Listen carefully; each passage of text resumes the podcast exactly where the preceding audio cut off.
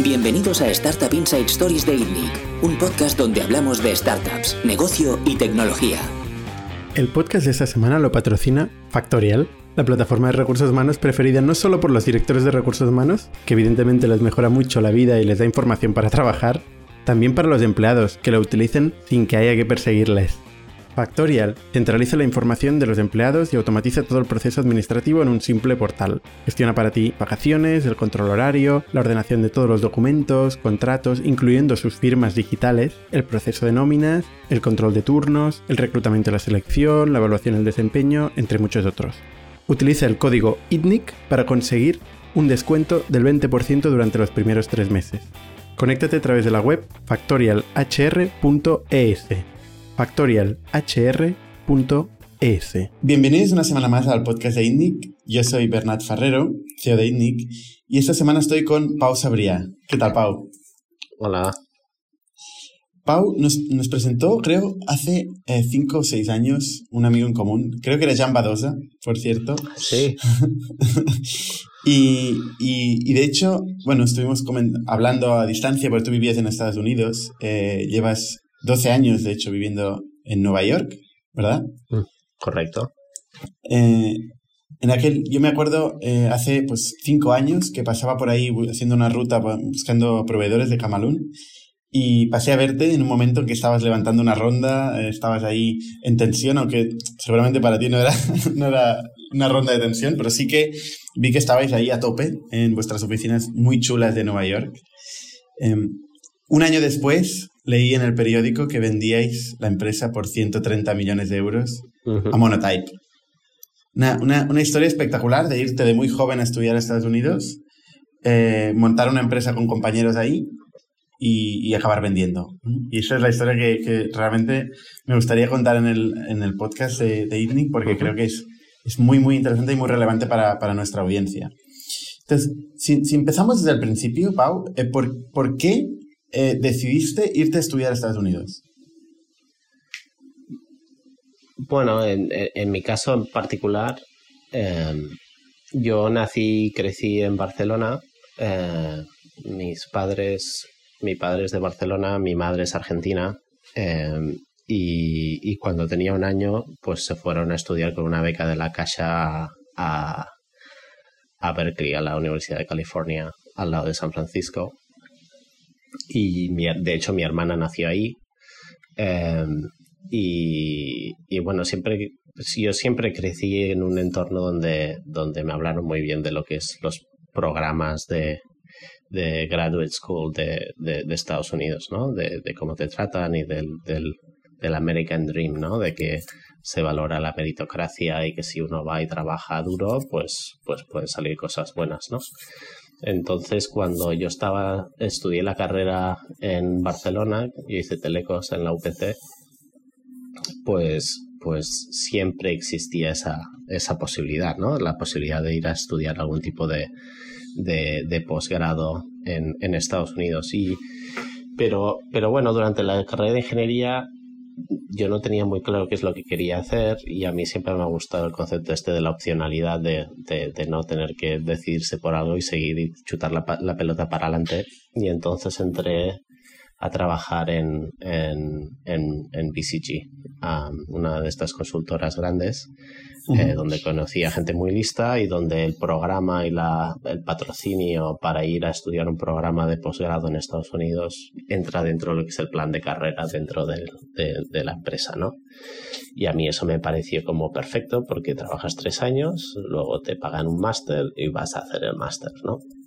Y así es como yo llegué a Estados Unidos. Yo llegué en el 2008 a Nueva York em, y, y, básicamente eh, luego decidí no volver a BCG y repagarles el máster.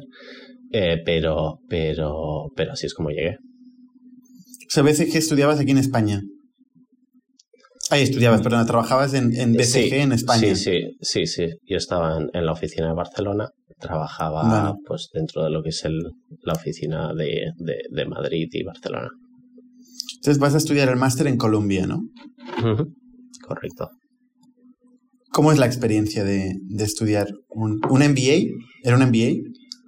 Era un, un MBA. Em, a mí, pues el MBA la verdad es, es, es que para mí la, la, parte donde yo aprendí la mayoría de las cosas de negocio y de, digamos, de, de gestión y todo lo que sería comunicación, presentación, estrategia y demás, eh, incluso finanzas, eh, yo diría que el 90% de ello lo aprendí sobre todo en BCG. Para mí BCG España fue lo que fue mi, mi no sé, la learning curve más, con una pendiente más, más agresiva que yo he vivido nunca. Em, porque yo, pues antes de entrar en BCG no tenía ni idea de nada. Em, a mí me gustaban las mates y la física, poco más. Em, y, y, entonces para cuando ya entré dentro de Columbia, la verdad, pues Columbia el programa, como tiene que abarcar y, adaptarse a lo que sería perfiles y entornos de estudiantes muy distintos, pues, pues siempre, siempre se aprende de cosas, pero, pero, pero fue digamos que una curva más más pausada. Em, aún así, la experiencia es muy buena, es una experiencia que yo recomendaría a mucha gente, porque al final es un, es un programa, depende mucho de tu entorno y qué es lo que quieres hacer, ¿no? Pero, pero sobre todo si te estás planteando un cambio de carrera o un, es un momento en donde uno tiene la oportunidad de, de parar, pensar, sacar la cabeza, mirar y mirar qué opciones hay en, en, en, otros sitios. Y en mi caso en particular, veniendo de BCG, donde tiene una cultura de trabajo muy, muy, muy fuerte, eh, pues eso tenía mucho valor. Y la segunda parte que también nos ayudó mucho es que pone a mucha gente en, en un sincronismo temporal vital parecido, ¿no? O sea, cuando uno encuentras a mucha gente que está en ese mismo momento que tú, en ese, en, en ese momento en particular. Y entonces eso alinea muchos caminos de la vida, ¿no? Que a veces eso es, lo más difícil, ¿no? Cuando uno empieza algo, pues encontrar a alguien que esté en un mismo momento vital y que todo le encaje también a la vez, ¿no? Y entonces eso, eso también es una, fue una oportunidad muy grande para nosotros y luego, evidentemente, luego hay detalles burocráticos, pero no menos importantes, como por ejemplo nos dio, eso nos permitió tener una visa, ¿no? Y entrar dentro de lo que sería el la gran rueda de hámster que es el modelo americano. Y luego eso también nos y luego Columbia por fortuna también nos dio nuestro nuestra primera financiación no en Olapic que sin ella pues pues no sé si estaríamos aquí hoy. Entonces em, o sea tú sacaste los tus co-founders no del máster que no es poco ¿no? Que, como tú dices, estaban en un momento parecido. Los, los otros dos co-founders que tenías eran son, vamos, españoles, ¿no? Sí, ¿También? José de Cabo de Madrid y Luis Sanz de, de, Zaragoza. Luis Sanz ahora mismo es el CEO de Carto, que es una empresa de SaaS de, de Madrid. Y, y José de Cabo ahora está empezando mi segunda, nuestra segunda empresa conmigo. Ah, mira. Y, y además, eh, fue Columbia que os, os, dio, dices, la primera financiación para arrancar el proyecto. ¿Eso significa que con, e, con, ella pudiste pagar el, el máster en sí a BCG? ¿O, o eso vino después? No, no. Yo el máster el máster lo pagué con, una, con un crédito de la caja, que aún no entiendo cómo me lo, me lo dieron. Em, pero, pero... Porque barato no es un máster de estos, ¿no? Esto igual cuesta 100.000 mil euros o más. Sí, y un poco más. Em, eh, no, no, no, no, para nada barato, ¿no? Yo de hecho empecé, o sea, cuando la gente habla de que empezar a emprender es, es caro porque, bueno, tienes que sacar dinero y, y tienes que subsistir y demás.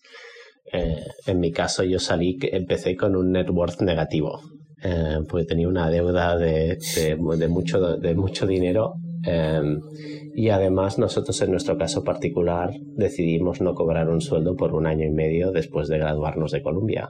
Entonces estuvimos un año y medio sin sueldo, con deuda y viviendo en Nueva York. Así que fue. Eso es que tú tenías, tenías buenos ahorros, si no es imposible. No, bueno, la deuda la saqué más grande de lo que era el préstamo. Y luego, pues, pues, pues mis padres me ayudaron muchísimo. Em, y luego que teníamos una vida muy espartana. yo conseguía vivir en Nueva York, que bueno, que a lo mejor esto parecerá mucho dinero, pero, pero para Nueva York no lo es, son dos mil dólares al mes. Yo vivía en Nueva York en un, en un apartamentito, compartía una habitación en, en Chinatown y no salía a comer a ningún restaurante y no ir al cine y no ir de viaje y no, no, no, no, nada. ¿No? Y así uno, pues poco a poco y de casa a la oficina y de oficina a casa a comer y dormir y así todo el día durante un año y medio. O sea, si la gente normalmente eh, le cuesta dejar su trabajo eh, en la ciudad, incluso gente muy joven que vive en casa de los padres, le cuesta asumir el riesgo de, de empezar una, una, compañía e igual comprometer sus fuentes de ingreso, en tu caso era, o sea, tu aversión al riesgo era eh, realmente muy baja. Es, es, muy normal. Yo creo que esto también tiene, esto viene afectado mucho por lo que son los modelos casi de accounting y mentales que uno tiene, ¿no? O sea, a mí lo que me abrió, yo tuve, tuve, hubo dos puntos, dos conversaciones o dos fuentes de información que me hicieron, que me lo dejaron muy claro todo, ¿no? Uno fue eh, hay un vídeo por YouTube que no sé qué me pasó de, de Jeff Bezos em, donde habla del, del, del, Regret Minimization Framework, en donde básicamente él cómo toma la decisión de, de dejar el, el hedge fund en el que estaba trabajando para ir a para empezar Amazon, ¿no? Y básicamente en él explica en donde si uno se pone, en vez de poner y evaluar las opciones que uno tiene por delante en el día de hoy, se pone en 40 años después y mira hacia atrás, intenta minimizar em, pues, pues los reproches o los, las, las, las, los errores que uno haya cometido, ¿no? Em, uno puede, puede, puede tomar otro tipo de decisiones. ¿no? Y en este caso, cuando yo me ponía, me senté en, y me, me paré de pie en el 2010, en donde pues, el ecosistema de startups en Nueva York empezaba a crecer con un alcalde en la ciudad de Nueva York que promocionaba un montón la, el, el desarrollo económico desde un punto de vista de startups de tecnología en un segundo boom de lo que sería el, eh, Internet 2.0, digamos.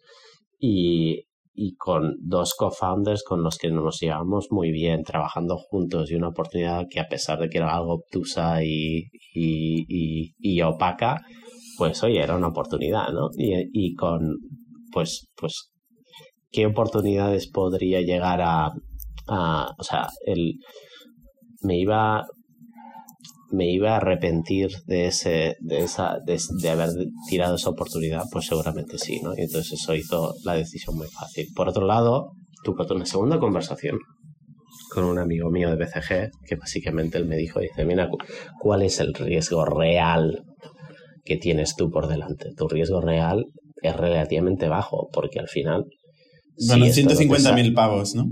En no, porque, porque si no te sale bien, ¿no? Si no te sale bien, ¿qué pasa? Si, lo que no te, si no te sale bien, tú acabas volviendo a BCG ¿no? y vuelves a llamar a la puerta, tienes buenas performance reviews en BCG, BCG te va a aceptar con los brazos abiertos. y, entonces incluso puedes intentar renegociarles el, el, el paquete de la, de la, de la del máster. Del máster, con lo cual es un, es un riesgo relativo a mente bajo comparado con lo que es el, la opcionalidad de la startup, ¿no? Y entonces, mm. eh, visto así, pues parecía relativamente obvio. Entonces, ¿cómo fue este proceso de, de, de empezar a esbozar lo que sería Olapic?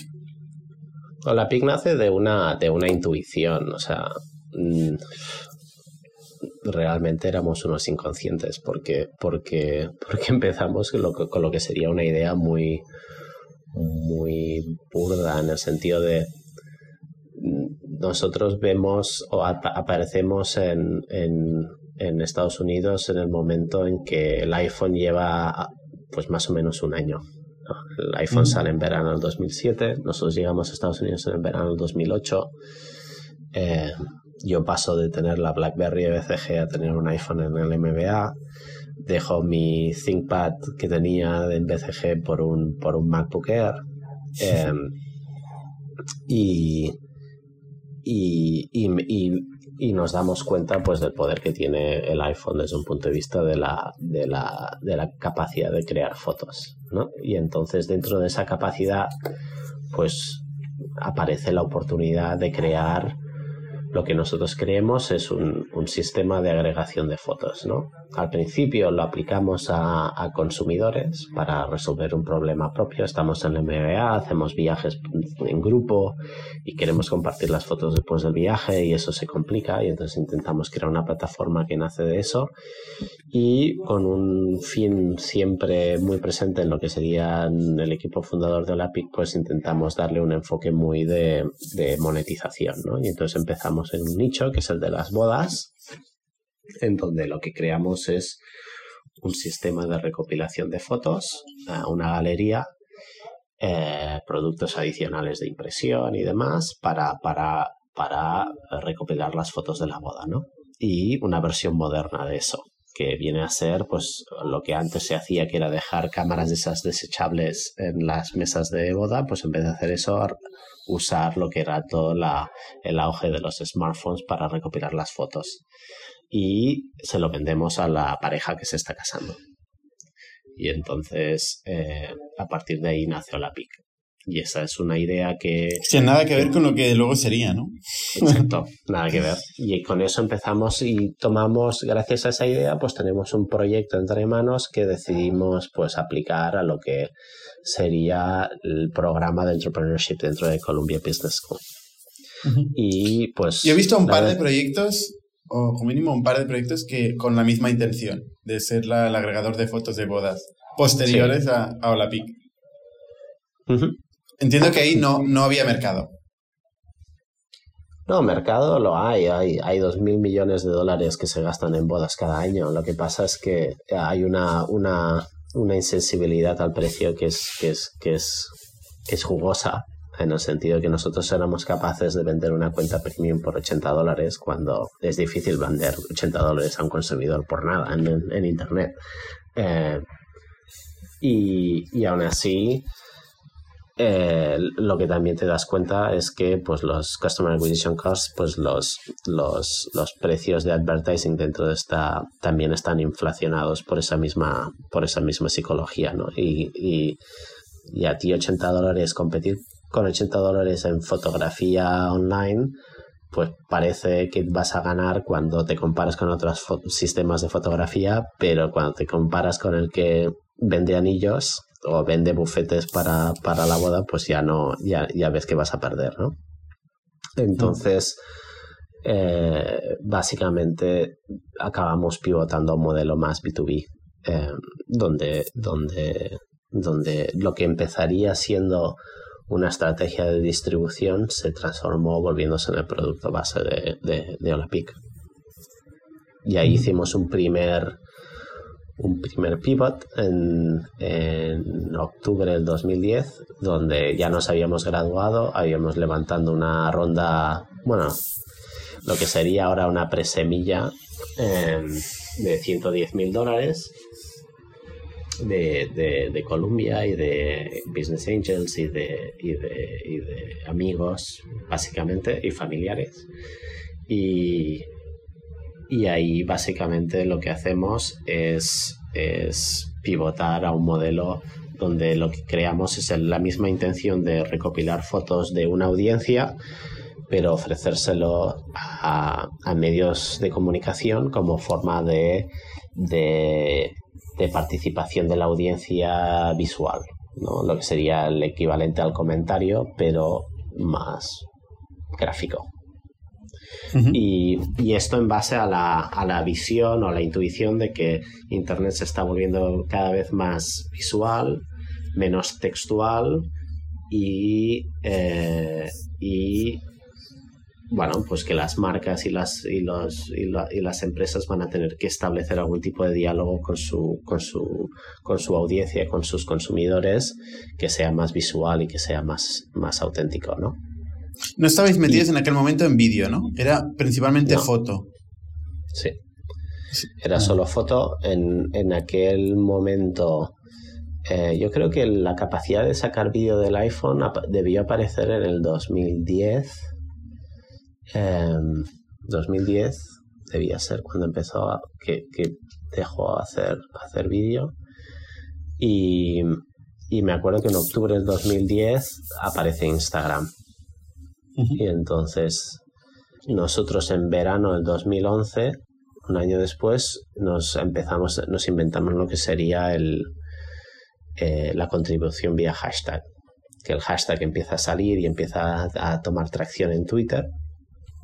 Y nosotros empezamos a usar las, las APIs de, de Instagram y de Twitter para recolectar fotos vía hashtags y empezamos a, convencer marcas de lo que sería promocionar un hashtag. Y en aquel entonces el hashtag, o uno veía un hashtag, el símbolo del hashtag y parecía que era un hacker, ¿no?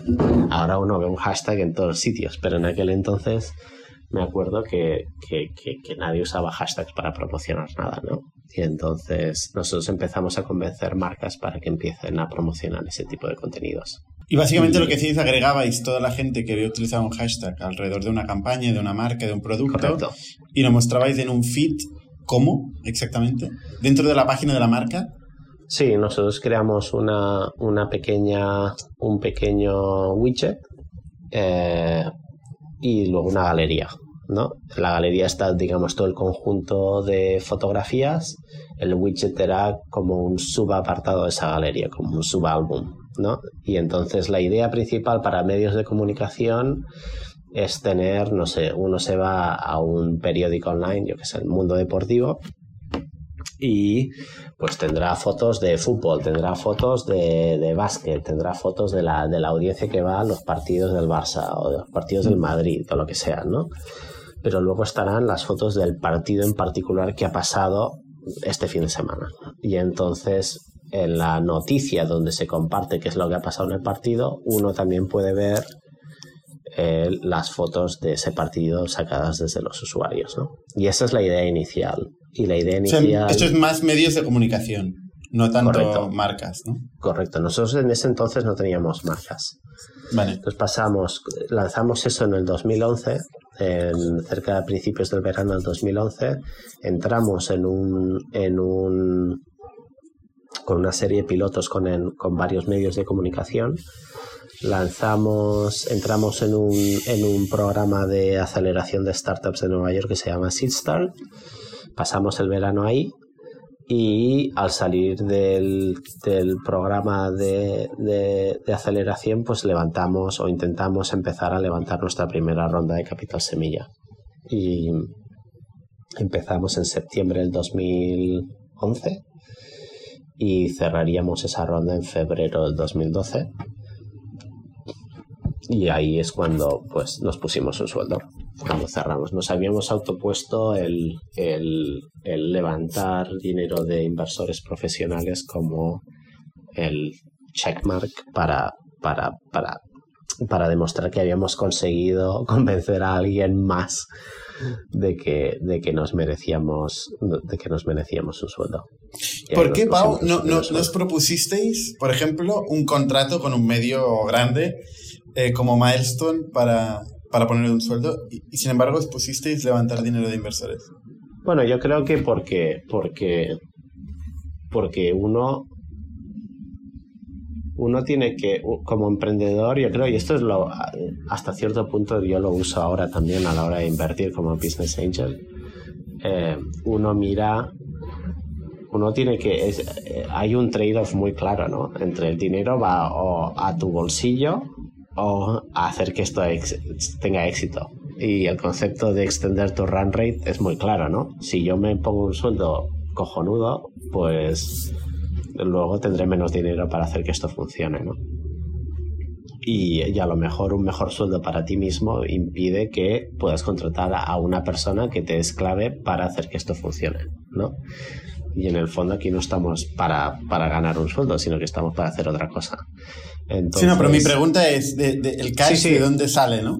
El, claro, y entonces levantar, o sea, el cash, conseguir yo creo que llegar a generar suficientemente cash como para pagar un sueldo es lo más difícil que he hecho yo en mi vida. ¿no? O sea, de la nada, porque sale de la nada. ¿no? Tú tienes que crear un software que alguien quiere, que alguien te, no solo lo quiere, sino que además quiere pagar por él. O sea, el software tiene que generar un valor. De ese valor, una porción pequeña, te lo tienes que, tienes que ser capaz de capturarlo. Tienes que ser capaz de cobrarlo. Y luego eso tiene que sumar lo suficiente como para pagar un sueldo con sus, tus, impuestos, con todas las cosas, ¿no? Entonces... Sí, sin embargo, Pau, esto es lo que han hecho, esto tan raro que estás describiendo es lo que han hecho los negocios toda la vida, ¿no? Lo raro es lo de correcto, correcto, lo del mundo correcto. No, no, no, correcto. Entonces, cuando nosotros, cuando nosotros nos planteamos el, el, el, llegar hasta ahí, o sea, nosotros cuando levantamos nuestra ronda así, tenemos empleados, tenemos revenue, tenemos producto, tenemos clientes, tenemos todo, ¿no? Em, lo que pasa es que eh, hasta ese punto en particular nosotros teníamos esa obsesión de que sí, de que preferiríamos no tener ese sueldo para poder contratar a otra persona, para poder hacer esto más grande, para poder levantar la ronda de capital, para poder, ¿no? Y esa es la, prioridad que habíamos puesto. ¿Qué, métricas teníais aquel día cuando levantasteis la, esta ronda? Bueno, aquel día no, fueron cuatro meses, ¿no? Has dicho cuatro o seis meses.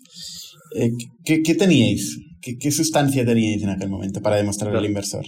Nosotros teníamos un producto que funcionaba y que estaba en producción y lo estaban usando un puñado de clientes. Teníamos ingresos. ¿Un, puñado es menos de 20? Sí, teníamos 5, 10. 5 o 10 clientes. Em, teníamos medios de comunicación, ¿no? Entiendo. Medios de comunicación los medios de comunicación eran potentes, o sea, no eran un blog aquí y allá, sino que eran eh, medios de comunicación potentes. Habíamos generado y habíamos cobrado por, por, licencias por nuestro software, con lo cual eh, teníamos una capacidad de venta, por así decirlo. Habíamos demostrado que, que la gente estaba dispuesta a pagar por ello. Y, ¿Y qué más? Y teníamos empleados que se habían juntado a nuestro, a nuestro proyecto, básicamente. ¿Y cuánto levantáis? Y levantamos 825 mil dólares. y en aquel momento, bueno, en Nueva York no, es tanto dinero, ¿no? Porque ahí los salarios son, son otros. No, no. No, no era mucho dinero. También es verdad que el mundo ha cambiado mucho desde entonces. Eh, en aquel entonces, en el 2012, bueno, nos empezamos a levantar en 2011, ¿no? Estamos en, digamos, en el principio de lo que sería la recuperación de la recesión del 2008, ¿no? Estamos ahí en, el, punto más bajo de esa curva intentando escalar, ¿no? Con lo cual, los mercados de capitales realmente no estaban tan, tan optimistas, diría yo, como ahora, ¿no? Em, así que no es fácil, no es fácil levantar esa ronda. A nosotros nos cuesta seis meses levantarla, eh, se nos cae por la mitad al principio cuando ya casi estábamos, bueno, estuvimos muy, muy, muy cerca de, morir. En, enero del 2012 nosotros teníamos 3.000 dólares en la cuenta del banco. Ostras. Eh, y, Cabo eh, consiguió cerrar un contrato que nos pagó por adelantado y con eso llegamos a pagar la nómina de enero de todos los empleados, excepto nosotros.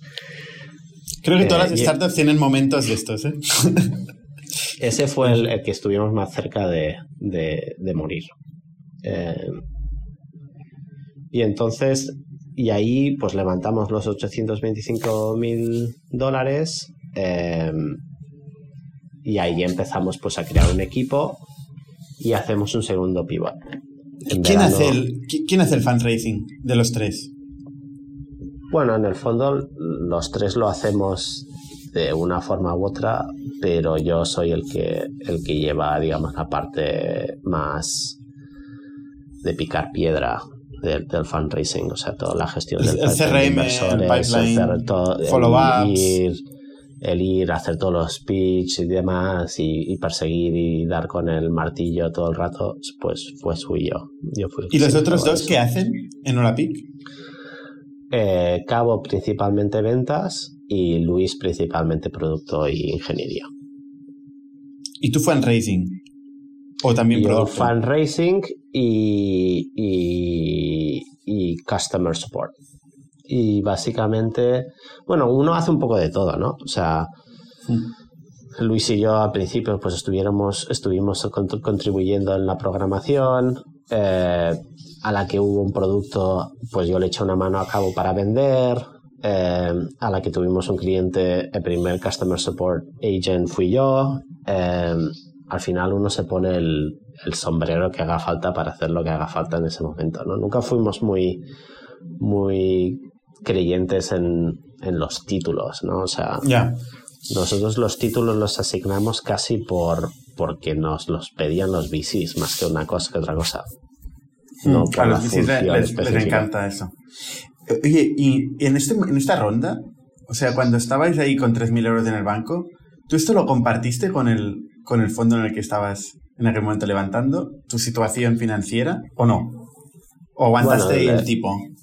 Cuando, cuando uno, cuando uno, eh, o sea, en esa ronda en particular nosotros llegamos a tener dos term sheets en diciembre o en noviembre nos metemos, decidimos ir a por una, elegimos una de las dos. Y, y, esa, al final de la due diligence, cuando ya se ha terminado todos los contratos legales, cuando estamos a tres días de hacer, de cerrar la ronda, se echa para atrás, ¿no? Y se, se desmorona todo. Y entonces, y esto es a mediados de diciembre, ¿no? Y entonces ahí es cuando nosotros vamos y hablamos con el de la primera term sheet. y dice, oye, que, al final queremos. Evidentemente no es la mejor posición en la que uno se puede encontrar para negociar, ¿no? Pero. Pero aún así. Em, conseguimos cerrar una ronda y, y, que al final es lo que importa, ¿no? ¿Y se echó para atrás posterior a la, a la firma del term sheet o anterior? Posterior.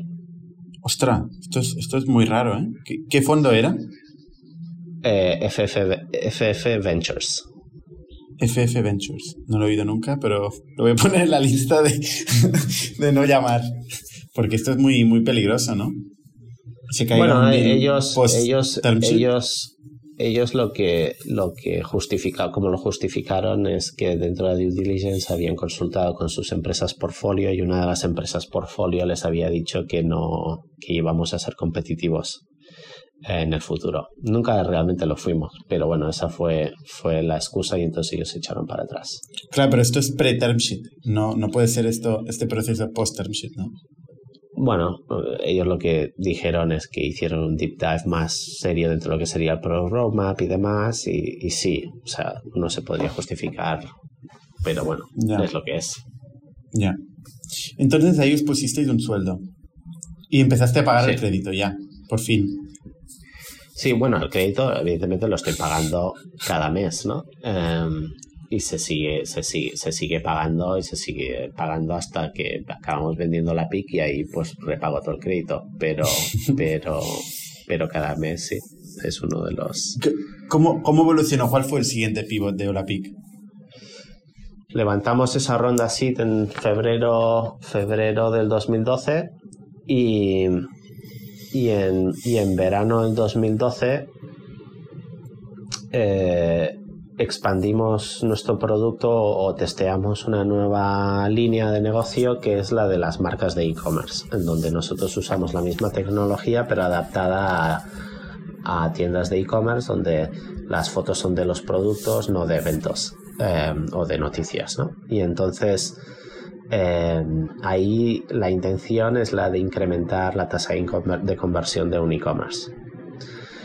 Eh, y básicamente se, eh, es parecida, es una evolución, digamos, de la teoría inicial de, oye, los comentarios, pues es una nueva forma de comentario y demás, que lo serían los ratings y los reviews de, las, de los e-commerce, ¿no? las estrellitas y los comentarios de producto que uno lee y la intuición es que si uno ve cómo el producto es en realidad o cómo se ve en otra persona que se parezca más a mí en vez de a un modelo, pues voy a ser más propenso a comprar.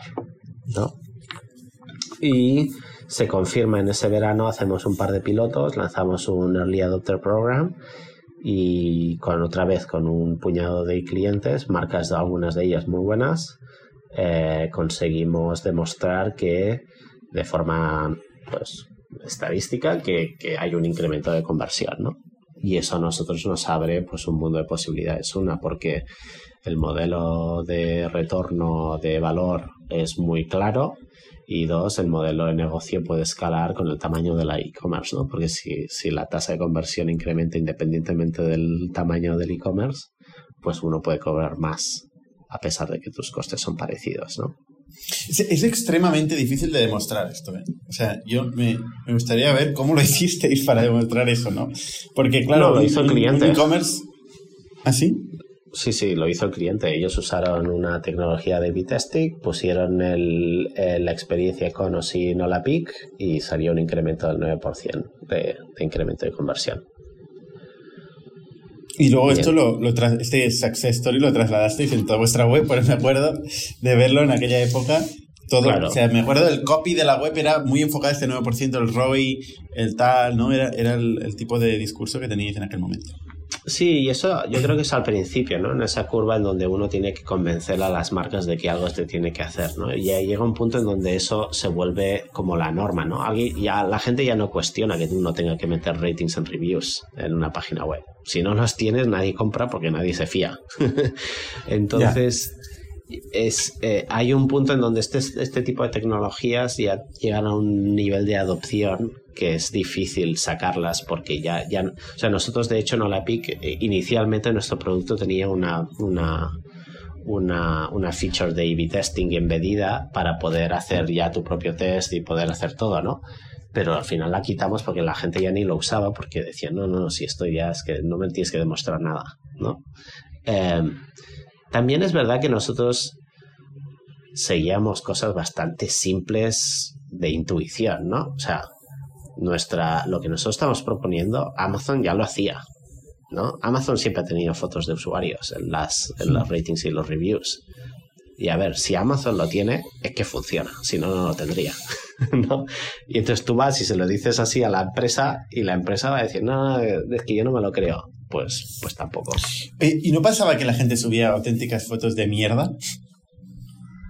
Que es la gran miedo que había, tienen. había un riesgo, de hecho, eh, había un riesgo, un riesgo muy real de que, de que al final la gente subiera fotos que, que, mostraran el producto de forma no positiva, ¿no? Y, y, y de hecho, mis Luis y Cabo, eh, cuando, cuando estábamos discutiendo sobre si esto teníamos que hacerlo o no, eh, todavía, todavía me lo recuerdo de vez en cuando. Yo tengo un email así de largo donde básicamente les justifico como esto no va a incrementar la conversión, sino que la va a hacer decrecer claramente porque uno va a ver cómo ese producto en realidad y oye, por alguna razón la gente usa modelos, ¿no? Y no una gente normal para, para vender. Em, claro. Y, y, y, como pues yo decía que esta era la, la idea más estúpida del planeta.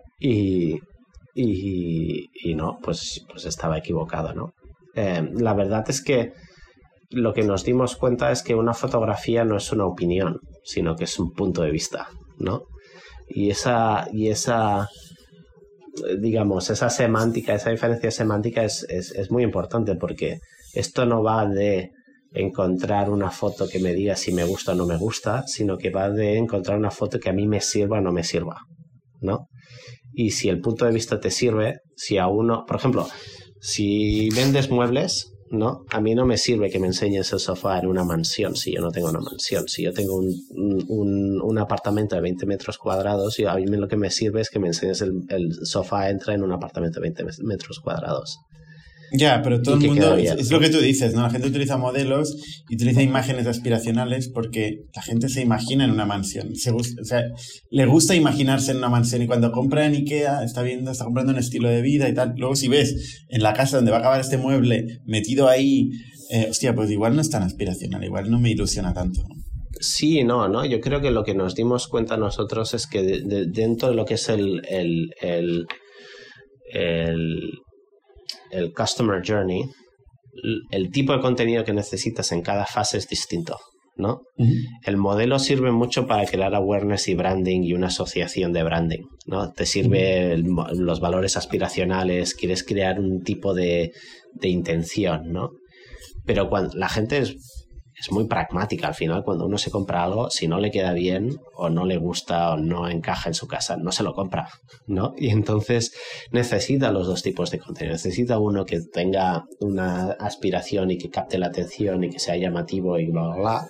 Pero luego necesitas un otro tipo de contenido en el momento de, de la conversión.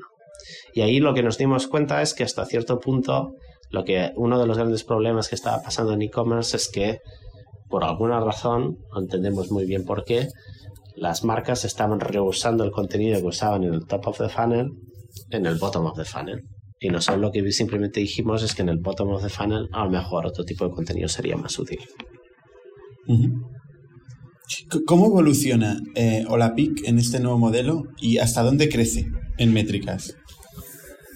Pues nosotros llegamos en 2012 Em, en verano del 2012 lanzamos ese producto.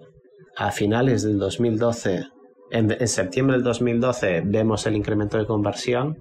A finales del 2012 estaríamos facturando alrededor de los 80 mil dólares mensuales, de los cuales 10.000 venían del e-commerce y el resto, los 70.000 restantes, venían de los medios de comunicación.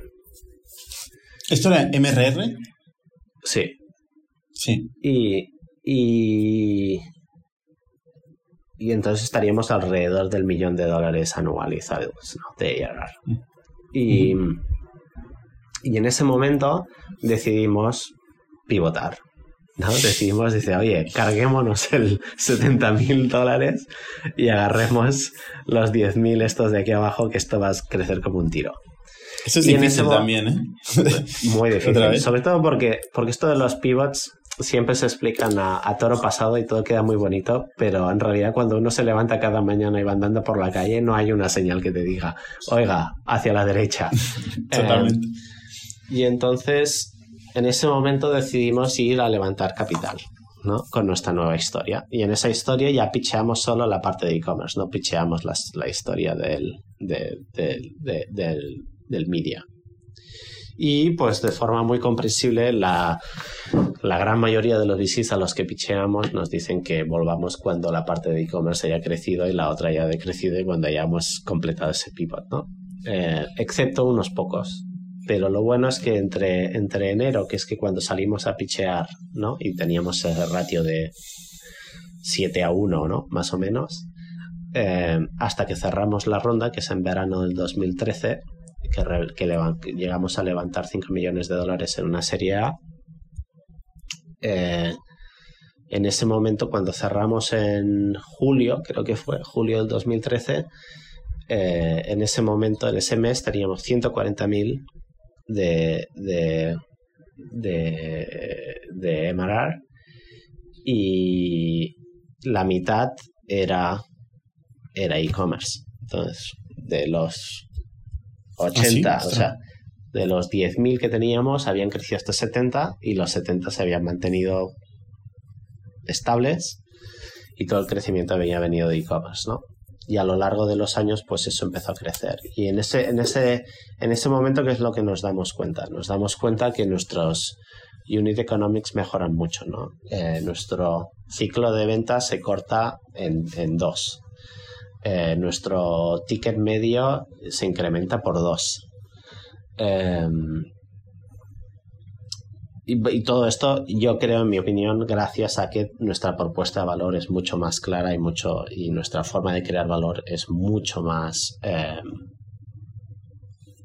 mm. entendible y, demostrable. Con el discurso básicamente de la mejor de conversión, este 9% que sirvió de, case, eh, para el e-commerce, enfocándoos a marcas grandes, tampoco eran marcas pequeñas, eran marcas grandes, ¿no? Y con eso se, incrementasteis mucho el ticket. 60.000 euros de MRR en e-commerce, pero en pocos clientes, ¿no? ¿O eran muchos? Había un long tail. Eh, nosotros nos enfocamos en, eh, en marcas que tendían a ser grandes. Hacemos un estudio cuál es el, cuál es nuestra mejor forma de crecer y decidimos ir a por el enterprise.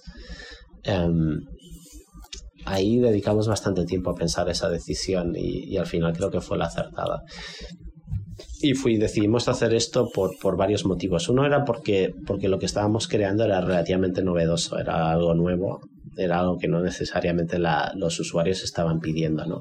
Que es muy distinto a otros mercados en donde uno establece o va a ofrecer una funcionalidad que ya existe, ¿no? Esto era algo que había que convencer y hacer mucho, mucho advocacy. Entonces eh, nos damos cuenta que, que la mejor forma de hacer girar esta vuelta es que el usuario se acostumbre a este tipo de cosas y a crear muchos em, flagship customers que lo, que lo pongan y entonces eso va a traer a muchas otras marcas que van y entre todos van a crear muchos usuarios que quieran esto y cuando el usuario vea que esto es mejor que lo que tenía antes va a pedir a la marca que se lo ponga también, etcétera, etcétera, etcétera, ¿no? Y entonces decidimos ir a por el enterprise porque es la mejor forma de hacer este tipo de producto. Y entonces em, ganamos, empezamos a crecer, pues sí, yo creo que tendríamos no sé, una veintena de clientes, una cosa así, eh, que nos generaban esos 70 mil dólares de, de, MRR en, en, verano del 2013. O sea, vuestro ASP era unos 3,5, eh, o sea, 3.500 euros de, de, de MRR, y sería unos alrededor de los 50.000 euros de, de ASP anual. ¿no? Sí, que seguramente en aquel entonces, en aquel entonces era un poco más bajo, estaría alrededor de los 30.000. Eh, pero, pero a lo largo de la historia de la PIC ha estado en torno a, ha ido fluctuando, pero, pero en torno a los 45 o 50. Mm. ¿Volvisteis a pivotar o ya este fue el modelo? No, ese, ese fue el modelo y la verdad es que crecimos a una velocidad bastante espectacular, con lo cual ya nos, digamos, nos cogimos a ese, a ese, a ese, a ese bicho e intentamos no, no soltarlo. Eh, en ese momento, cuando levantamos esa ronda, nosotros éramos casi cash flow positive. Eh, teníamos alrededor de 30 empleados. Hacia diciembre del 2013 debíamos ser unos 50. Y, y en 2014, a principios de 2014, mi socio Cabo se muda a Londres para, para abrir la oficina europea de Olapic. Y, y bueno, y ahí ya todo es una nebulosa porque es como crecer y crecer y crecer y crecer, crecer, crecer, crecer hasta que, hasta que llega la, la compra de, de Monotype. Eh, me, me, has dicho que estabais en 140.000 euros de MRR multiplicado por 12 eh, dividido entre 30 empleados, me salen unos 50.000 euros de coste de empleado. Uh -huh. ¿Es, ¿Eso en Nueva York es, es razonable? Hoy día no. Eh, nosotros la verdad es que, primero, uh, llevando, nosotros habíamos empezado um, todo el equipo de ingeniería en, en Argentina, eh, con lo cual, pues evidentemente los costes eran más reducidos que en, que en Nueva York y la mitad de los empleados debían estar al, uh, por ahí. Vale. Um, y, y, y, luego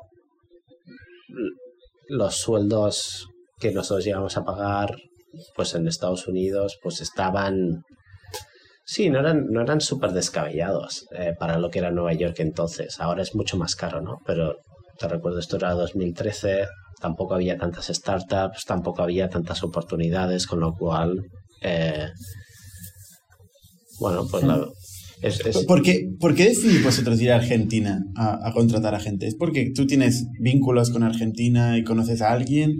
¿Algo oportunístico o realmente por un tema de costes os proponéis abrir una oficina en Argentina? No, nosotros empezamos a mirar fuera y dimos con un diseñador por casualidades de la vida que pues resultó ser argentino y le contratamos como freelancer para que nos, hiciera, nos ayudara con, con el diseño de Olapic y, y, bueno, en aquel entonces él era un, un, usuario bastante, bastante conocido en Twitter, en el Twitter de Argentina, y le pedimos si pudiese tuitear que estábamos buscando un full stack engineer. Y, y, bueno, eso nos trajo 30 currículums y de ahí contratamos a Sebastián, que fue nuestro primer developer.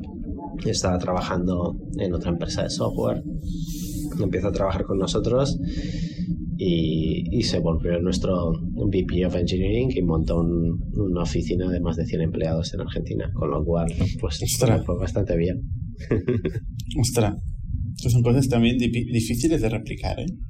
Encontrar esta persona que te puede liderar un equipo de 100 personas como primer empleado. Sí. Nosotros tuvimos muchísima suerte. ¿Cómo, cómo evolucionó? Entonces, eh, creció el modelo, levantasteis posteriormente otra ronda de 15 millones de euros, eh, si no me equivoco. Con, con nosotros, nosotros, nosotros llegamos a un punto en donde, donde hemos levantado la serie A. La serie A básicamente demuestra que nuestro modelo pues, pues tiene, tiene patas.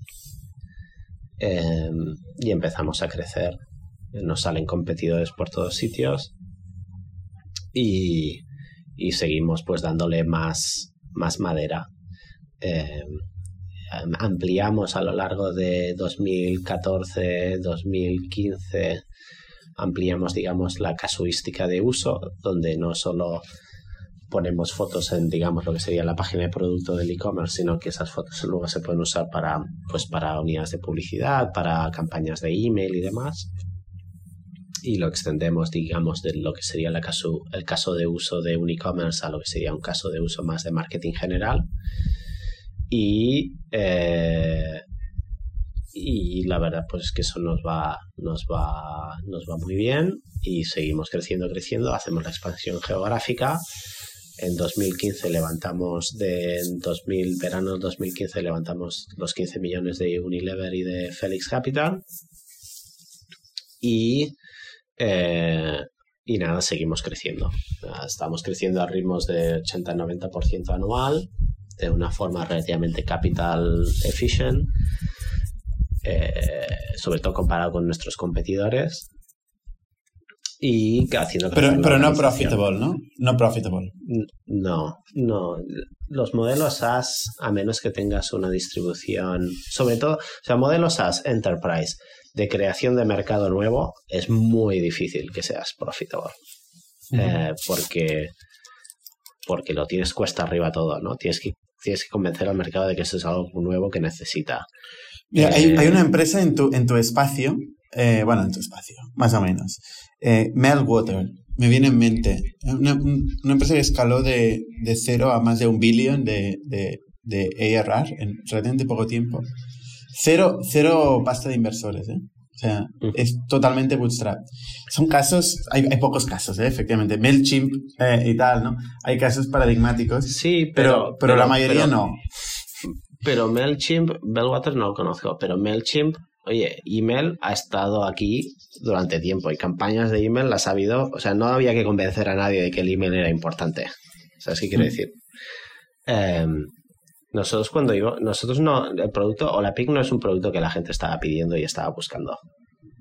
Entonces, yo creo que hay dos tipos de producto. Hay productos que ya tienen un budget asignado y tú vas a desplazar a alguien o vas a desplazar una necesidad pues que está ahí, que hay que solucionarlo de alguna forma. O vas a robar budget de alguien para probar una cosa nueva. Las dos cosas son caras, ¿eh? O sea, yo no diría que. O sea, las dos son caras. Sí, sí, sí. Quitarle el mercado a otro o crear un mercado. Probablemente crear un mercado es muy caro, ¿eh? Es muy difícil, eh, pero. Pero. Pero lo que sí hemos visto es, es gente que sea pues bueno, competidores nuestros que han sido muy. A ver, no, no, evidentemente no, no es fácil nada, ¿no? Pero, pero hay, hay oportunidades en donde uno hemos visto que han, han sido capaces de apalancarse en, en, los vientos de cola de, que uno genera para encontrarle una, un, una vertical adyacente y oye, y ser extremadamente rentables. Y también hemos mm. visto gente que si te metes en a rebufo del, del líder y lo único que haces es cortar costes, pues te pegas contra la pared como si, ¿no? como porque, porque, al final los modelos no engañan, ¿no? Y los números son los números. Y entonces no hay nada fácil, pero, pero fuimos bastante más capital efficient que el resto, ¿no? Em, y siempre intentamos crecer de forma bastante pausada. ¿En qué momento decidís tomar la decisión de vender la compañía? Nos, nos llegan unas cuantas ofertas eh, de. No, no ofertas. Nos llegan algunas como moscardones a revolotear. Em, y en principios del 2016 el, eh, empieza a haber mucha volatilidad en el interés de, los VCs. Eh, un, mes nos quieren dar mucho dinero, otro mes nos dicen que somos lo peor de la historia, el siguiente mes nos quieren dar más dinero que el mes anterior, el siguiente mes dicen que nos, no les gustamos nada, etcétera, etcétera. ¿no? Y empieza a haber mucha volatilidad en los mercados, hay mucha incertidumbre con lo que serían las elecciones en Estados Unidos, se habla de burbuja más que de lo que se ha hablado nunca.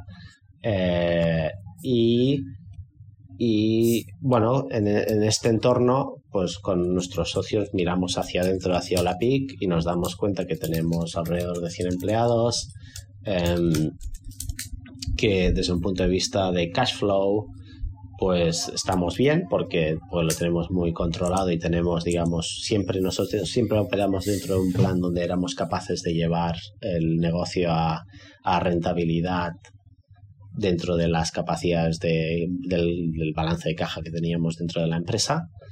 Eh, y, pero, pero decimos, oye, si vamos a seguir creciendo a, este, a estos ritmos, vamos a tener que levantar capital y si hay que explorar una venta a lo mejor ahora que tenemos el tipo de interés pues habría que mirarla o pues levantar capital ¿no?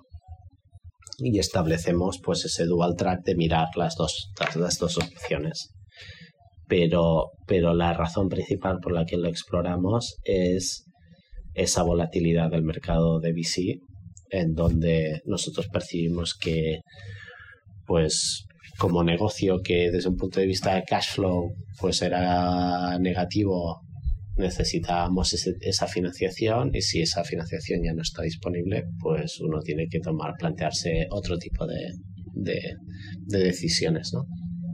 si ninguna de esas dos opciones hubiese sido disponible, pues hubiésemos llevado a la empresa a rentabilidad y, ningún problema. ¿En, qué métrica estabais en aquel momento? ¿En qué ARR? Buena pregunta. Yo creo que deberíamos estar en torno a los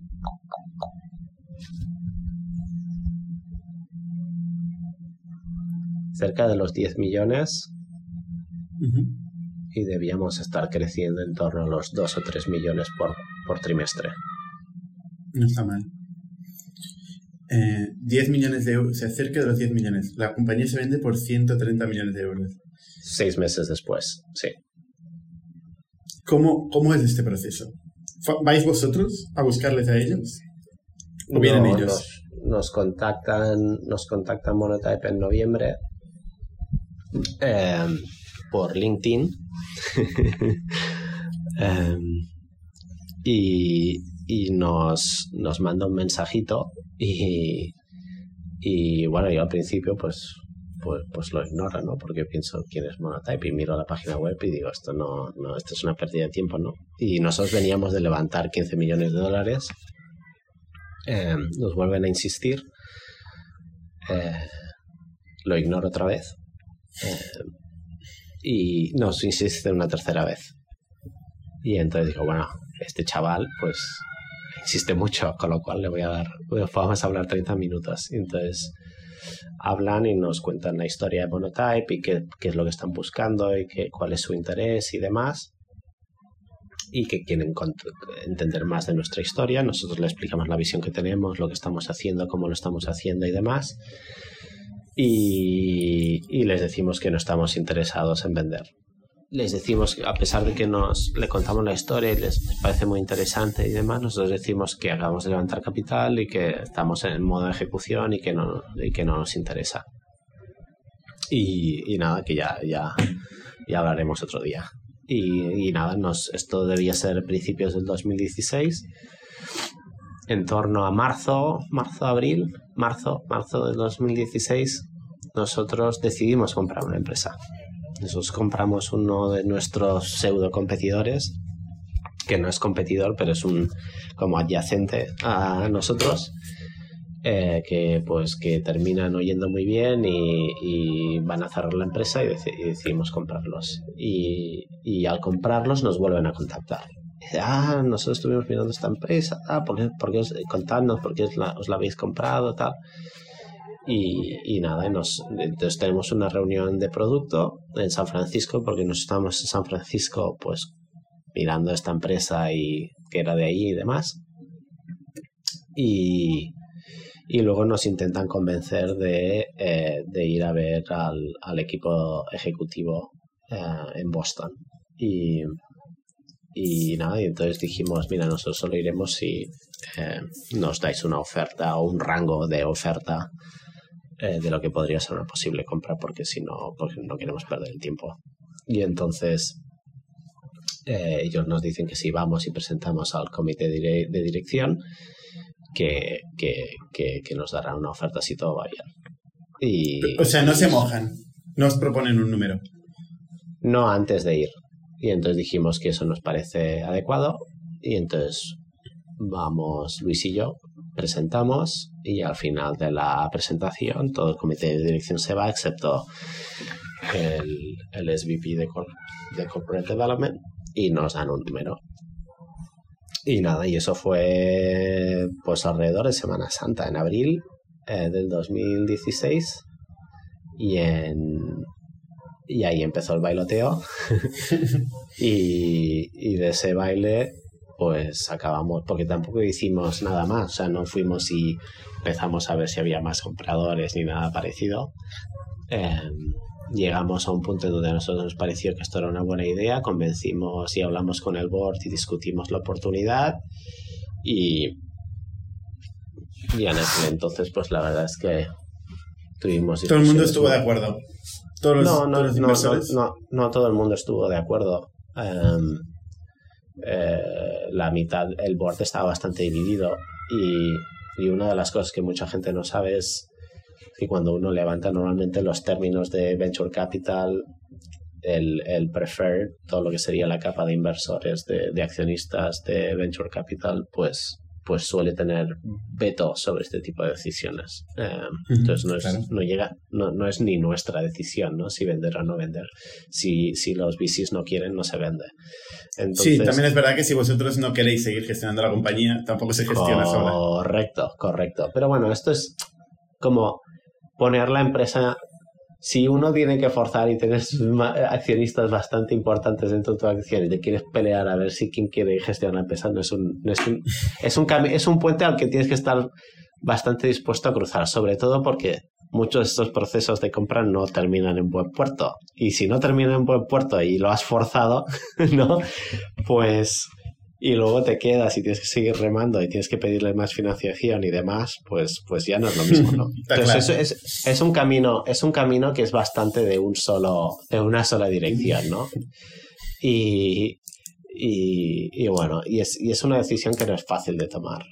Y, y entonces decidimos, decidimos eh, ahí nuestro, nuestro board member, nuestro, digamos, el, el, independiente del board, que es Scott Calloway, eh, nos ayuda mucho y a, digamos, a enfocar la decisión, a, a, tomar la decisión correcta, en mi opinión, y decidimos vender. Y entonces ahí pues pasa todo el proceso de due diligence y se cierra la, y se anuncia la adquisición en julio y se acaba cerrando la adquisición en agosto del 2016.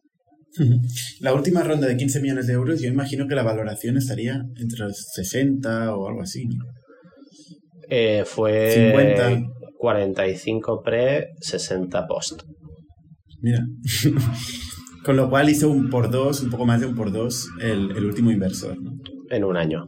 En un año, que no está mal. Aún así, no es su vocación, su vocación es ir a más moonshots. Correcto. Eh, por eso los que dos que habían invertido en la última ronda eran los que se habían opuesto a la venta. Está claro. pero, pero por otro lado, eh, pues también les, les fue muy bien, ¿no? Por ejemplo, Felix Capital acaba de levantar un fondo, el tener una distribución a sus LPs tan pronto, pues ya es algo que le permite levantar su segundo fondo de forma más fácil y lo hizo. Entonces existe existen muchas posibilidades, ¿no? Entonces, siempre, siempre te queda luego la, la con el tiempo acabas sabiendo si esto fue una buena decisión o no, ¿no? En nuestro caso fue la buena decisión, en, el caso de, de, yo creo que ninguno, ni tanto ni, ni Felix Capital ni Unilever se arrepienten de haber vendido.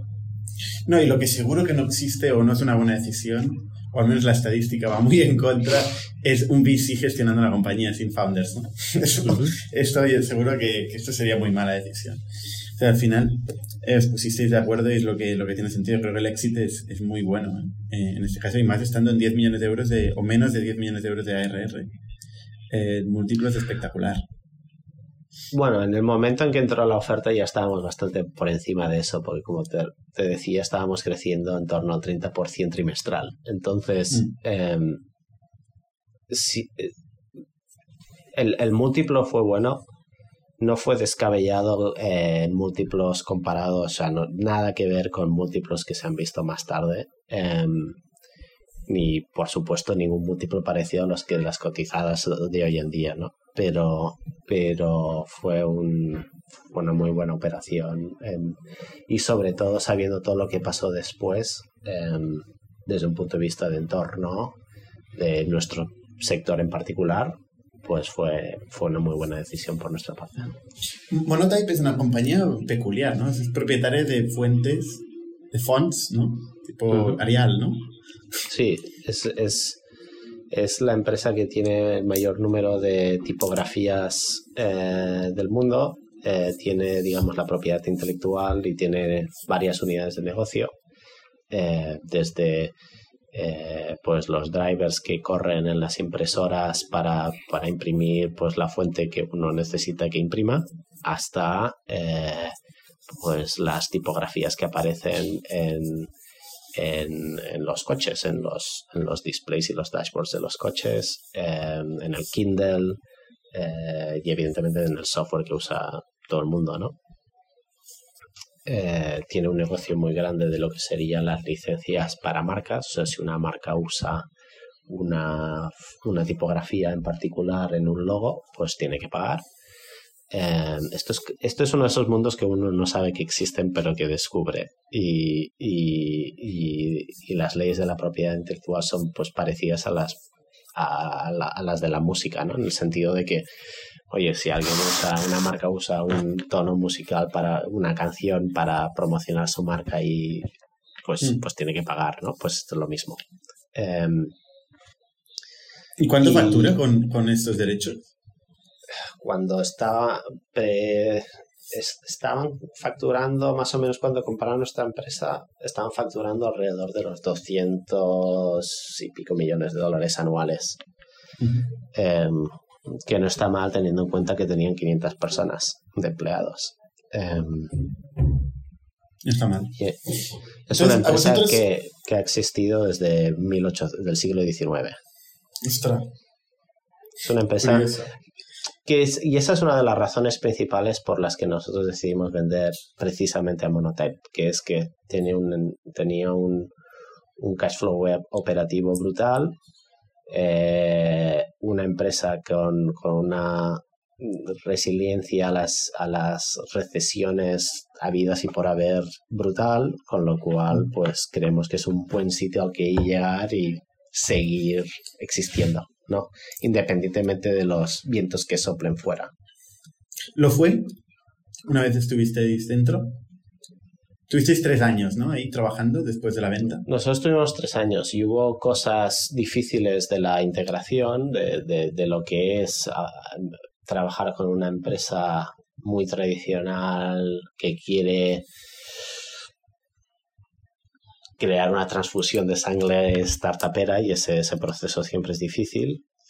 Eh, pero luego también hubo unos vientos de, de cara muy fuertes en, en, lo que sería nuestro entorno. ¿no? En 2016 gana las elecciones Trump, eh, luego se descubre pues todo el tema la, de Cambridge Analytica eh, donde se han usado datos de forma sistemática, datos personales en Facebook a través de las APIs y los programas de, marketing de, Facebook para, para, empresas. Y eh, el Congreso de Estados Unidos llama a Mark Zuckerberg a defender su posición y en ese momento Mark Zuckerberg, yo diría que el día antes a, presentarse en el Congreso, corta las APIs de los, de los principales eh, programas de, de, para developers. Eh, nosotros evidentemente dependemos mucho de esas, de esas APIs y digamos toda la industria entra un poco en barrena, ¿no? Eso es primer, primer, primer golpe de aviso a navegantes. Segundo, eh, entra en efecto la ley de privacidad de datos de GDPR, en donde eh, pues se crea una, una, incertidumbre muy grande desde un punto de vista de para nuestro negocio, ¿no? que trata con, así por describirlo rápido y, de, y deprisa, em, con selfies, ¿no? y que hay más personal que un selfie. Y, y, y, si ya es difícil hoy en día pues gestionar una página web donde uno le piden que apruebe mil millones de aprobaciones de cookies y leyes de privacidad y demás, pues imagínate con los selfies que se, que se, que se contribuyen vía hashtags, ¿no? Ahí los procesos son muy distintos. Y eso lleva a toda una serie de eventos que hacen que el mercado se contraiga mucho. Ah, y otra vez sumado por un tema competitivo muy ferviente hace que, el negocio pues no crezca al mismo ritmo que estaba creciendo antes ¿no? a la vez en Monotype que es una empresa que cotiza eh, en, en, bolsa o cotizaba en bolsa en, en Estados Unidos entra un activist investor, el mismo activist investor que había estado en Yahoo intentando echar a Marisa Mayer.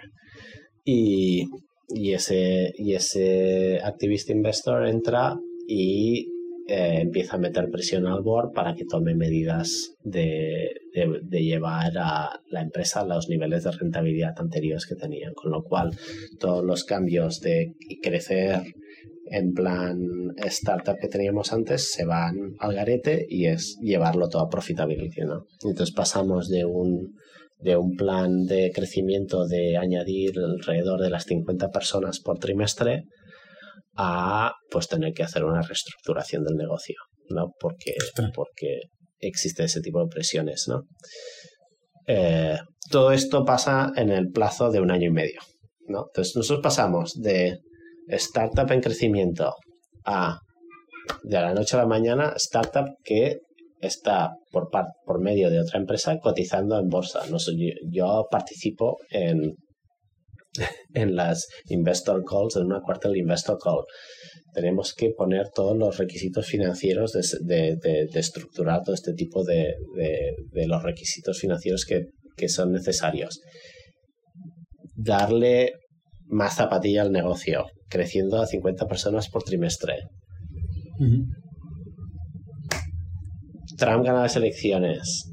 Todo esto, y entonces todo empieza a explotar a la vez que estamos creciendo así, y se mete el activist investor y GDPR. Y entonces todo esto como que acaba pues agotándonos un poco y acabamos diciendo, de salir. Y, Pau, eh, vosotros podéis mantener la motivación, o sea, ya no estáis en control de vuestra propia compañía. Tenéis una cuenta bancaria que como mínimo por founder ha incrementado en 10, 10 o entre 10 y 20 millones de euros. No te voy a preguntar específicamente, pero haciendo los números rápidos, por ahí estaría. Eh, ¿Cómo contenéis, cómo conseguís eh, mantener la motivación? Bueno, yo El día a día intenso de una startup. yo creo que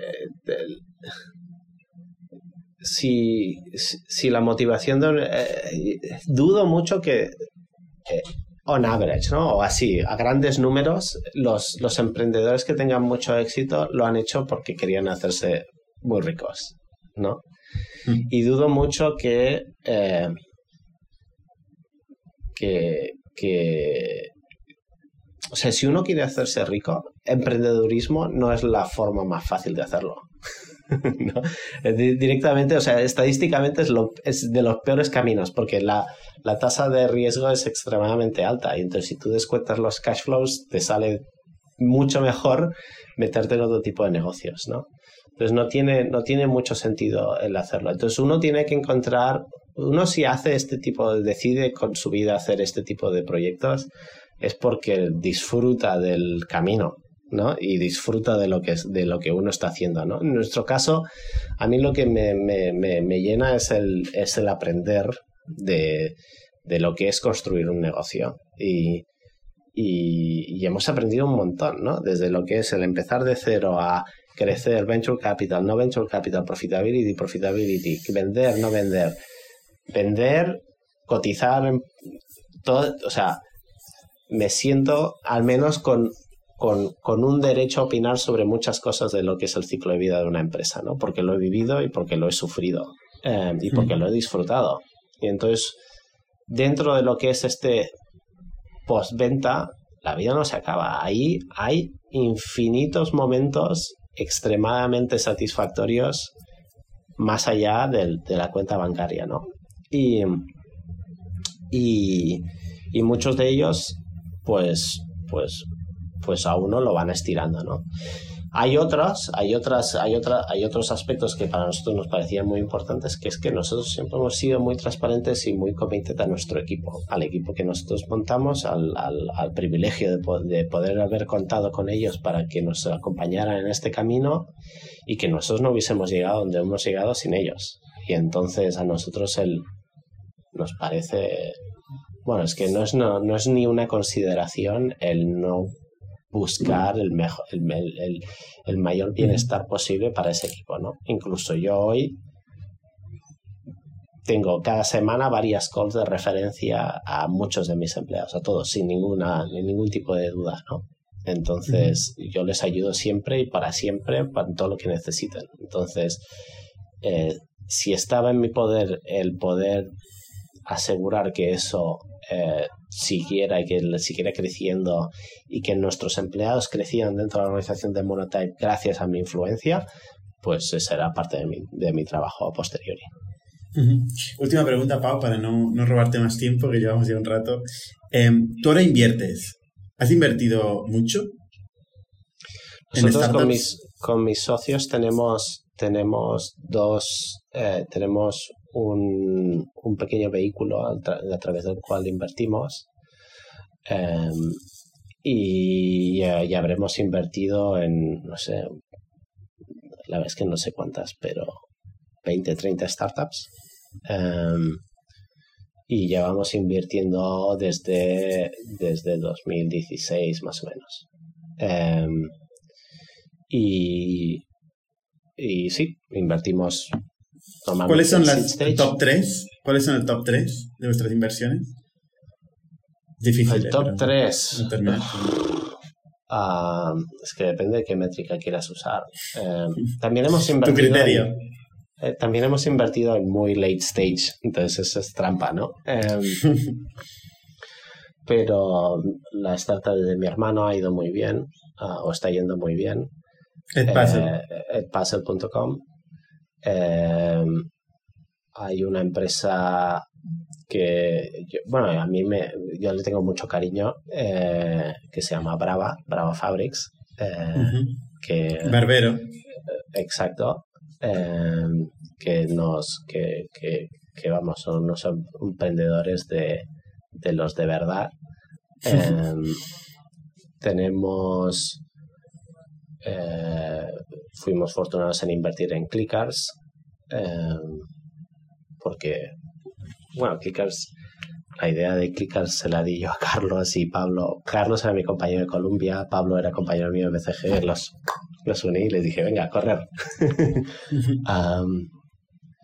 Eh, ¿Qué más? Hemos tenido también empresas que no han ido demasiado bien o que les ha costado mucho. Sería imposible que no fuera así. ¿eh? sí, sí. Algo estaríamos haciendo mal si no fuese. Exacto. Oye, Pau, eh, súper interesante tu historia. Me gustaría estar aquí una hora más. Eh, yo creo que daría, tengo mil cosas a preguntarte, eh, pero, pero no quiero alargar mucho más el, el formato. muchísimas gracias por, por, tu experiencia y tu testimonio. A vosotros. Y bueno, seguiremos invitándote en el futuro, seguro. Seguro que harás muchas más cosas. Pues eh, con todos los demás, hasta la semana que viene. Somos un ecosistema de startups tech de Barcelona, creadores de Camalún, Kipu y Factorial, entre otras. Ofrecemos más de 5.000 metros cuadrados de coworking a startups y organizamos eventos diarios para discutir negocio y tecnología hasta la saciedad. Desde ITNIC Fund invertimos en equipos con capacidad de construir grandes productos y negocios. ¡Te esperamos!